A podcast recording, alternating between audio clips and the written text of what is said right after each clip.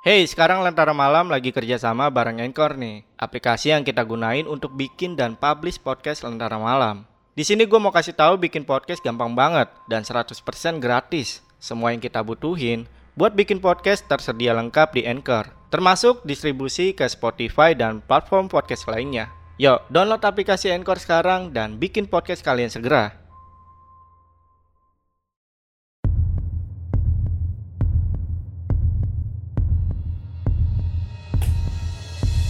Halo semuanya, kembali lagi di Lentera Malam bareng gue Jamal. Kali ini gue akan membawakan satu kisah yang sudah ditulis oleh tim emak mengenai kisah dari narasumber wanita yang ayahnya meninggal dikarenakan disantet oleh saudara kandungnya sendiri. Dan buat kalian seperti biasa, jangan lupa mampir ke akun Twitternya emak.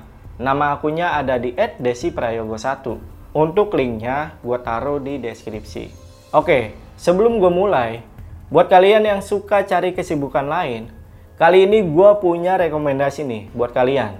Sebuah aplikasi baru yang bisa bantu kalian untuk mendapatkan income tambahan, yaitu aplikasi Binomo. Jadi Binomo ini adalah sebuah aplikasi investasi yang bisa bantu kalian mendapatkan income tambahan. Nah, ini aplikasinya nih. Dan gue udah investasi di Binomo kurang lebih dua bulan. Dan sekarang gue mau nunjukin ke kalian bagaimana cara menggunakan aplikasinya. Oke, caranya itu kita harus pelajarin dulu arah grafik, kemudian melihat apakah grafiknya akan naik atau turun. Dan di sini gue akan mulai invest di 70.000. Nah, karena grafiknya berpotensi akan turun, jadi gue pilih turun.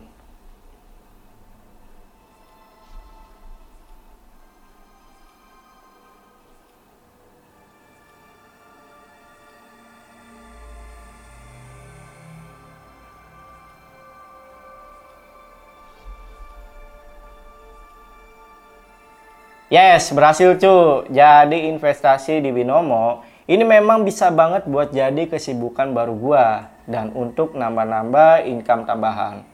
Apalagi kalian juga bisa mulai dengan modal 14.000 aja nih. Bisa berpotensi mendapatkan income tambahan.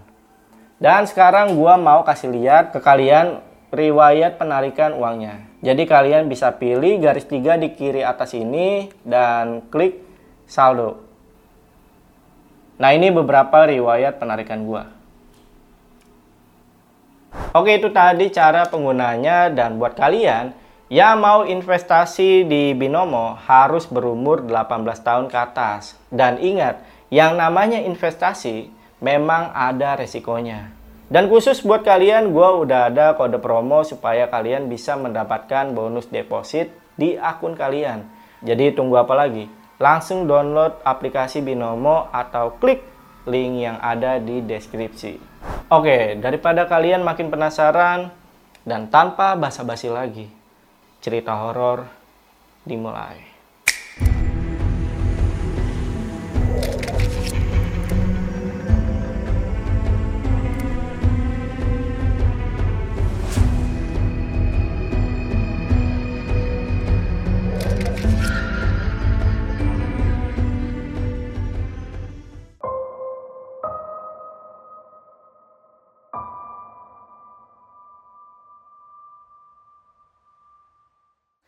Cerita kali ini datang dari seorang narasumber wanita bernama Tata yang akan mengisahkan tentang keluarganya. Tata dan kedua orang tuanya menepati sebuah rumah warisan kakek dari ayahnya Tata. Tata biasa menyebut ayahnya dengan panggilan Abah. Sejak kecil Tata dan dua adiknya sudah menempati rumah warisan itu. Dia tumbuh besar di rumah peninggalan kakek dari abahnya. Rumahnya nggak begitu besar, cuma ada satu lantai. Hanya saja rumahnya ini memanjang dan di dalam rumahnya terdapat 8 kamar. Bentuk rumahnya seperti rumah khas Jawa dan masih ada beberapa ornamen mewah pada masanya. Nah, kita akan membahas tentang rumah warisan dari peninggalan kakeknya Tata. Karena ini berhubungan sama cerita yang diangkat kali ini. Tahun 1943, Eyang buyutnya Tata mewariskan sebuah rumah kepada tiga anaknya, Anak yang pertama yaitu kakeknya Tata yang bernama kakek Pawit. Anak kedua bernama Nenek Wiji dan anak ketiga adalah Nenek Hening. Jadi kakek Pawit ini adalah satu-satunya anak laki-laki dari keturunan Eyang Buyutnya. Eyang Buyutnya ini mewariskan sebuah rumah yang ditempatin sama keluarganya Tata sekarang. Nah, dulu Eyang Buyutnya berniat jika beliau meninggal maka ketiga anaknya berhak mendapatkan warisan yang rata atas kepemilikan rumah tersebut. Dengan kata lain, rumah itu akan dibagi menjadi tiga dan diukur sama rata. Akan tetapi kedua saudara perempuan kakeknya Tata awalnya bilang kalau mereka tidak menginginkan rumah itu dipecah dan membiarkan rumah tersebut apa adanya. Sehingga nanti kalau mereka pulang kampung, ada rumah yang mereka tuju. Hingga akhirnya Kedua neneknya pergi merantau dan ikut dengan suaminya masing-masing. Nenek Wiji merantau ke Papua, sedangkan nenek Hening pindah ke Jakarta. Jadi yang bertahan di rumah itu cuma kakek Pawit.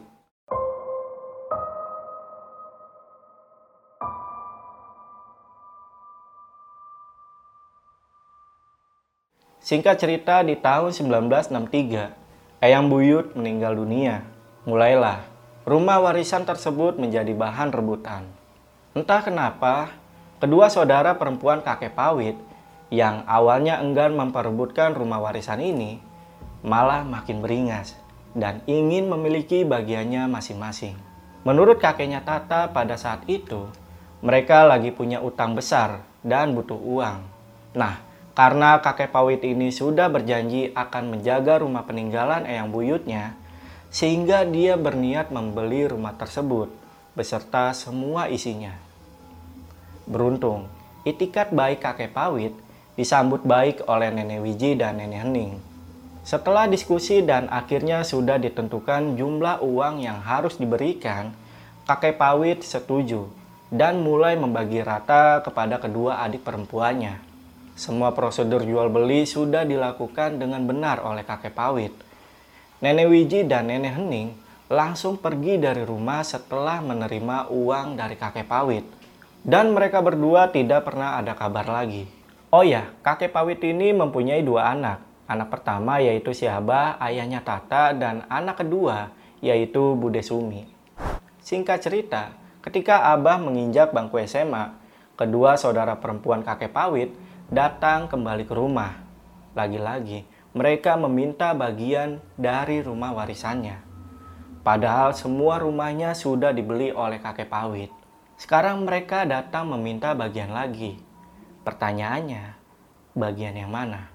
Karena sudah tidak ada yang tersisa dari rumah itu untuk mereka. Tanpa dosa dan rasa bersalah, mereka kembali datang dan mengemis kepada kakek Pawit. Alasannya mereka terpaksa. Karena anak dari nenek Wiji sedang butuh dana untuk pendidikan militer, sedangkan anak nenek Hening juga sedang butuh biaya untuk melanjutkan pendidikan kuliah di Jakarta. Abah yang saat itu masih 17 tahun cuma bisa memandangi perdebatan di antara ketiga saudara tersebut hingga kakek Pawit rela berhutang untuk membantu keuangan saudara-saudaranya. Seperti sebelum-sebelumnya setelah mendapatkan uang yang mereka mau, mereka pun langsung pergi dan menghilang tanpa ada kabar lagi. Untungnya kakek Pawit ini bisa melunasi hutang-hutangnya. Sampai pada momen setelah Abah menikah dengan ibunya Tata, tidak berselang lama kakek Pawit meninggal dunia. Tidak ada firasat apa pun yang mengisyaratkan kakek Pawit akan meninggal dunia. Semua berlangsung secara tiba-tiba. Singkat cerita, pas malam ketujuh hari kakek Pawit meninggal dunia, dua saudara perempuan kakek Pawit tiba-tiba datang setelah sekian lama tidak ada kabar.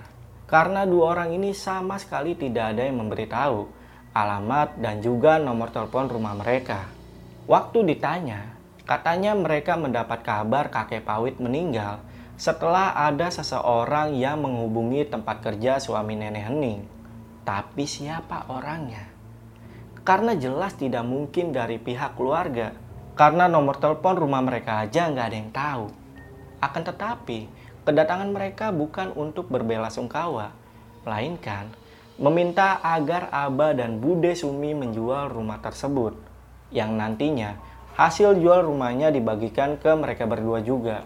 Abah langsung menolak. Begitu juga dengan Bude Sumi. Abah merasa punya hak penuh atas rumah warisannya. Apalagi dia sudah mengganti surat rumahnya menjadi nama Abah.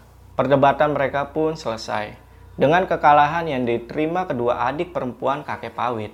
Dan sebelum mereka pergi, Nenek Wiji berkata,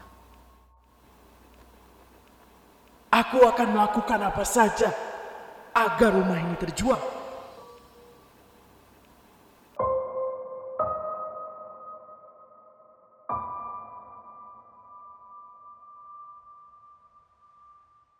Di tahun 1991, Tata lahir ke dunia Lalu disusul adik Tata laki-laki yang lahir kembar, enam tahun setelahnya.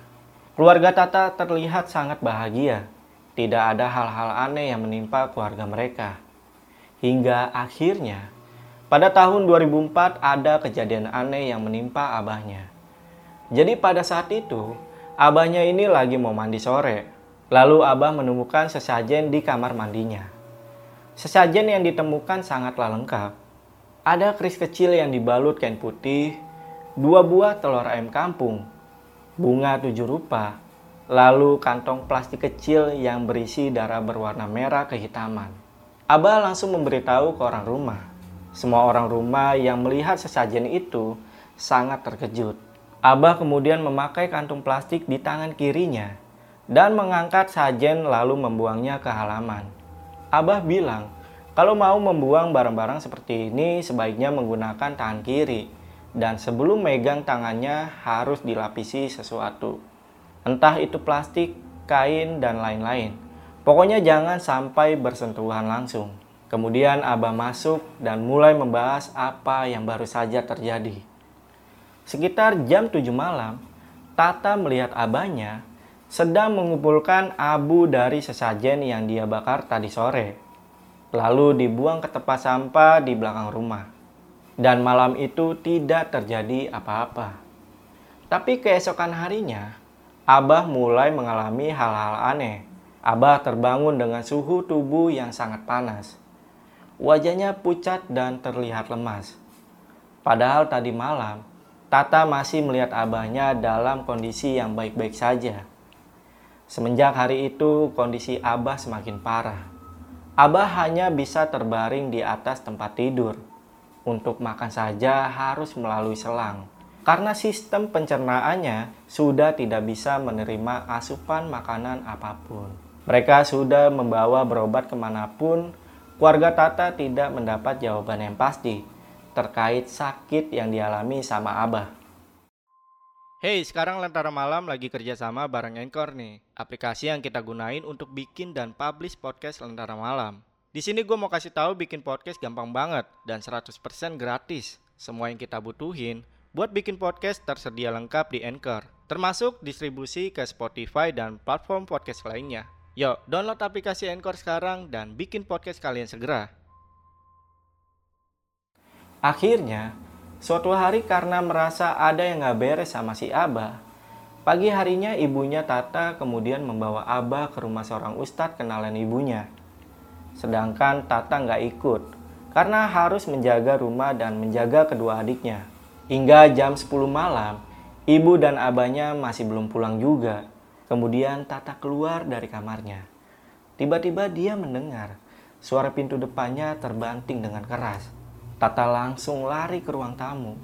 Di situ dia melihat kalau pintu depannya sudah dalam kondisi yang terbuka, tapi nggak ada seorang pun di sana.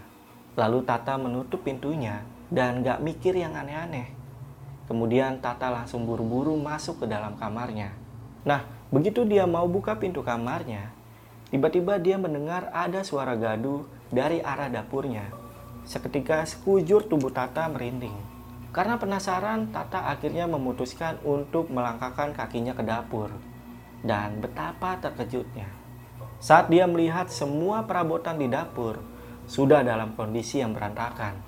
Lalu tiba-tiba dari arah belakangnya muncul suara nenek-nenek yang lewat sambil berkata, Tata,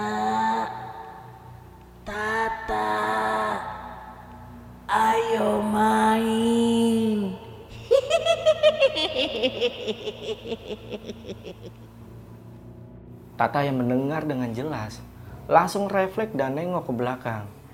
Tapi nggak ada siapa-siapa di belakangnya. Kemudian Tata langsung membangunkan kedua adiknya dan mengajak mereka untuk ke rumah Bude Sumi. Kemudian keluarlah mereka dari rumah dan langsung menuju ke rumah Bude Sumi. Begitu sampai di depan rumah budenya, kemudian Tata memanggil nama budenya dari luar pagar. Nah, pada saat Tata lagi manggil nama budenya, salah satu adiknya Tata kencing di celana dan nunjuk ke arah ujung jalan. Begitu Tata lihat ke arah yang ditunjuk sama adiknya, ternyata sudah ada sosok pocong yang tinggi besar berdiri di ujung jalan dan sedang melihat ke arah mereka bertiga. Pocong ini lalu mendekat ke arah mereka bertiga. Mereka langsung panik sambil terus memanggil Bude Sumi. Akhirnya Bude Sumi muncul lalu membuka pagar rumahnya. Mereka bertiga langsung memeluk Bude Sumi dan sosok pocong yang tadi mendekat kini sudah menghilang. Kemudian Bude Sumi menyuruh mereka bertiga masuk ke rumah. Di dalam rumah, Budenya menyuruh adiknya Tata untuk ganti baju. Dan kebetulan dia juga mempunyai anak yang sepantaran dengan adiknya Tata. Setelah ganti baju, mereka bertiga disuruh istirahat di kamar tamu. Keesokan harinya, sekitar jam 5 pagi, mereka bertiga dibangunkan. Karena budenya mendapat kabar lewat telepon dari ibu mereka kalau abah mereka sudah meninggal dunia. Mereka bertiga langsung menangis begitu mendengar kabar kalau abahnya sudah meninggal.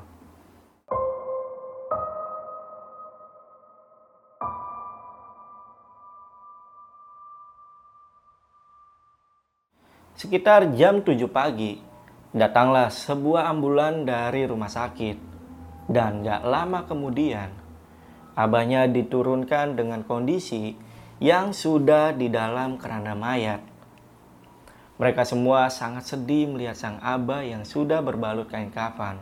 Ibunya cerita, jadi pada saat dibawa ke rumah Ustadz, Ustadz yang menangani abah mengatakan kalau abah ternyata sudah kena santet. Pak Ustadz gak berani merukiah abah karena jika dia gagal, nyawa abah yang menjadi taruhannya. Akhirnya sang Ustadz menghubungi temannya yang lebih paham untuk membantu menangani abah. Tapi beberapa saat kemudian, si Abah muntah darah dan darah yang dimuntahin sama Abah mengeluarkan bau yang sangat busuk. Lalu Abah langsung dibawa ke rumah sakit. Dan pada saat baru sampai di rumah sakit, Abah mengembuskan nafas terakhirnya. Dan dokter yang memeriksa Abah juga memastikan kalau Abah sudah meninggal dunia.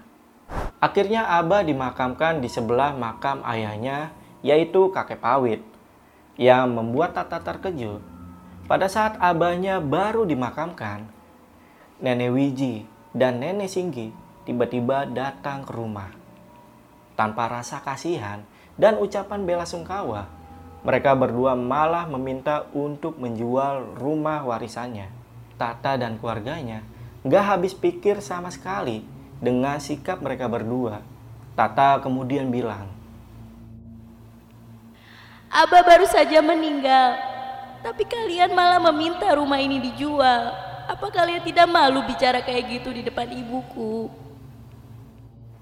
Mereka berdua hanya tersenyum sinis. Lalu beberapa saat kemudian, mereka berdua pergi lagi. Singkat cerita, tahlilan pertama digelar di rumah Tata. Dan nampak semua tetangganya hadir untuk mendoakan abahnya Tata. Tata bersyukur karena semasa hidupnya, Abah adalah orang yang baik, dan semua kebaikan yang telah beliau lakukan tidak pernah meminta imbalan apa pun, sehingga banyak orang yang hadir dan mendoakan Abahnya. Tahlilan pun berjalan selama tujuh hari.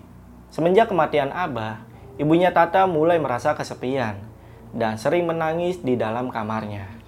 Nah, di malam 40 harinya Abah, mereka membuat tahlilan lagi dibantu dengan warga sekitar. Di sini ibunya Tata sudah bisa berdamai dengan dirinya sendiri setelah kematian Abah. Pak Ustadz juga hadir di acara 40 harinya Abah. Semua orang khusyuk dalam balutan doa. Dan tiba-tiba, seketika angin berhembus kencang sampai menggebrak pintu dan jendela rumah Tata hingga membuat semua orang yang hadir terkejut. Bude Sumi kemudian mengintip dari balik jendela. Lalu dia melihat ada sosok pocong yang berdiri di bawah pohon depan rumahnya Tata. Budenya yang kaget sampai mundur ke belakang dan dia jatuh. Ketika ditanya, Bude Sumi masih gelagapan. Akhirnya ada satu bapak pengajian yang mencoba mengintip keluar juga. Dan bapak ini juga ngeliat sosok pocong yang dilihat sama Bude Sumi. Dia langsung ngasih tahu Pak Ustadz kalau ada sosok pocong yang masih berdiri di bawah pohon. Pak Ustadz langsung keluar dan mencoba berkomunikasi dengan sosok pocong tersebut. Dan sosok ini berkata ke Pak Ustadz, Aku mau pulang. Tolong antar pulang. Saya tidak tahu asalmu dari mana, dan saya tidak tahu kenapa kamu bisa ada di sini. Tapi aku percaya dengan doa Tuhanku akan membantumu kembali ke alammu. Tak lama berselang, sosok pocong tersebut menghilang.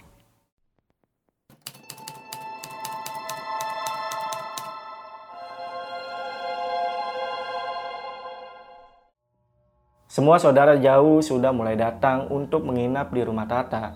Kini rumah Tata sudah ramai dengan saudara-saudaranya yang rencananya akan ikut membantu dalam tahlilan 100 hari kepergian sang abah di esok harinya. Saat malam hari, saudara-saudaranya ini menginap dan semuanya tidur di rumahnya Tata. Ada sepupunya Tata yang bernama Lala. Tengah malam dia kebangun dan berniat untuk buang air besar. Nah, Posisi toilet kebetulan ada di belakang rumah dan harus keluar dari pintu belakang. Kemudian, Lala mencoba bangunin Tata, tapi Tata nggak bangun-bangun. Akhirnya dia pergi sendirian ke toilet karena posisinya udah kebelet. Pada saat Lala membuka pintu belakang, dia terkejut karena Lala melihat ada banyak sosok pocong yang lagi berkumpul di halaman belakang rumah Tata. Lala langsung balik badan dan dia menjerit dengan keras hingga membangunkan semua orang yang ada di dalam rumah. Pada saat semua orang yang terbangun dan menghampiri Lala, Lala sempat menoleh ke belakang untuk memastikan sosok pocong yang dia lihat. Tapi semua sosok pocong yang dilihat sama Lala sudah menghilang. Lala bersaksi kalau dia lagi nggak halu dan dia sadar 100% meskipun dia sudah mengantuk. Dan gara-gara hal itu, Lala akhirnya minta untuk pindah dan menginap di rumah Bude Sumi.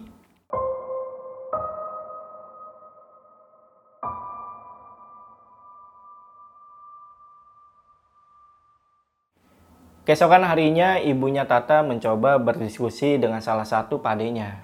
Karena ternyata, ibunya Tata juga mengaku sering melihat sosok pocong semenjak Abah meninggal. Bukan hanya satu atau dua pocong yang dia lihat, tapi ada puluhan pocong yang seakan rumahnya ini menjadi tempat berkumpulnya sosok pocong. Kemudian padenya memanggil salah satu temannya yang memiliki ilmu kejawen. Kita sebut aja namanya Pak Tono. Sekitar dua jam Pak Tono akhirnya datang. Tapi baru sampai di depan pagar rumahnya Tata, Pak Tono langsung berkata dengan nada yang tinggi. Siapa yang berani taruh tanah kuburan sini? Susah memang kalau tinggal di rumah warisan yang direbutkan banyak orang. Semua orang yang mendengar kaget karena tidak ada satupun keluarga Tata yang cerita ke orang lain tentang masalah yang ada di rumahnya ini. Kemudian Pak Tono kembali berkata, Sapu semua tanah ini dengan sapu lidi. Semua bagian luar rumah ini Jangan sampai ada yang ketinggalan. Biar tidak ada lagi korban. Kalau kalian melihat ada tanah yang warnanya berbeda, sudah pasti itu adalah tanah kuburan yang sengaja disebar di tanah ini. Akhirnya semua keluarga Tata mulai membantu menyapu seluruh halaman rumahnya. Dan benar saja, mereka menemukan Di beberapa titik terdapat tanah dengan warna yang berbeda dari tanah yang ada di sekitar rumahnya. Pak Tono kembali menjelaskan, katanya tanah kuburan ini berfungsi untuk mendatangkan makhluk halus demi membuat takut penghuni rumah ini, sehingga nantinya rumah ini dijual dan orang-orang ini akan meminta sebagian uang dari penjualan rumah ini. Meski mereka tahu uang itu bukanlah haknya. Tapi Pak Tono tidak mau menyebutkan siapa mereka. Meskipun begitu, semua keluarganya Tata sudah tahu siapa dalang dari semua ini. Seketika Tata juga teringat dengan ucapan Nenek Wiji. Aku akan melakukan apa saja agar rumah ini terjual. Setelah itu, tanah kuburan yang sudah dikumpulkan dibuang oleh Patono entah ke mana. Yang jelas suasana rumahnya Tata menjadi sejuk dan lebih tenang, tidak seperti sebelum-sebelumnya. Hingga malam acara tahlilan 100 harinya Aba dimulai. Para warga mulai berdatangan ke rumahnya Tata. Mereka juga mengaku kalau rumah Tata kini jauh lebih nyaman dan tenang dari sebelumnya. Acara tahlilan pun digelar dan semua orang khusyuk mendoakan Abah. Setelah selesai, semua makan-makan lalu pamit pulang satu persatu. Sesudah acara tahlilan, Tata lalu membantu mencuci piring di belakang rumah. Dan pada saat Tata ini sedang membilas piring, dia mendengar ada suara yang berbisik di telinganya. Abah pamit ya. Jaga ibu dan adik-adikmu. Maafkan Abah kalau Abah belum bisa menjadi Abah yang baik untuk Tata.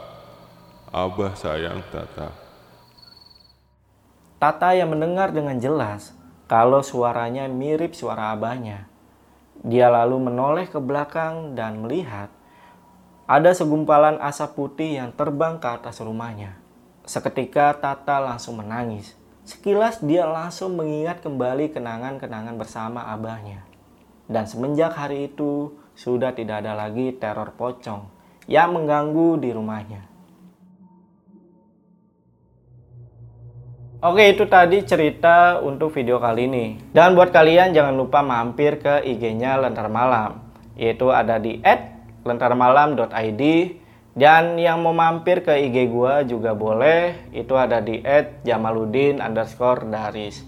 Dan semua linknya itu nanti gua taruh di deskripsi. Yaudah gue Jamal dari Lentar Malam pamit. Bye.